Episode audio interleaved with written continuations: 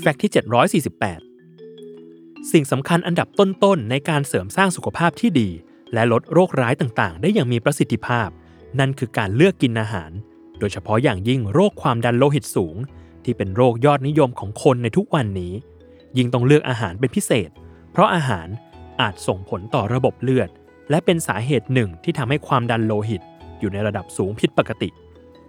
คณะแพทยศาสตร์ศิริราชพยาบาล มหาวิทยาลัยมหิดล จึงมีข้อแนะนำเกี่ยวกับอาหารที่ช่วยลดความดันโลหิตมาบอกกัน โดยเน้นอาหารที่มีแร่ธาตุจำเป็น 3 ชนิดได้แก่ โพแทสเซียม แมกนีเซียม และแคลเซียม ซึ่งมักอยู่ในอาหารประเภทผลดังต่อไปนี้ 1. อะโวคาโด นอกจากจะบำรุงผิวและผมได้แล้ว ยังช่วยลดไขมันในเส้นเลือด แถมยังสามารถป้องกันโรคหัวใจได้อีกด้วย 2. กีวี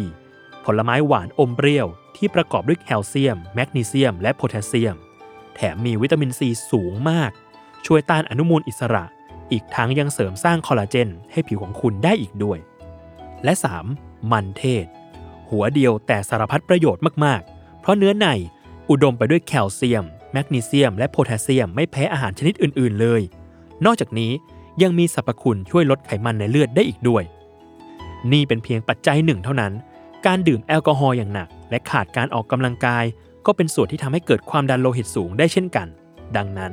ลดการดื่มแอลกอฮอล์กินอาหาร และออกกำลังกายในปริมาณที่พอดีต่อร่างกาย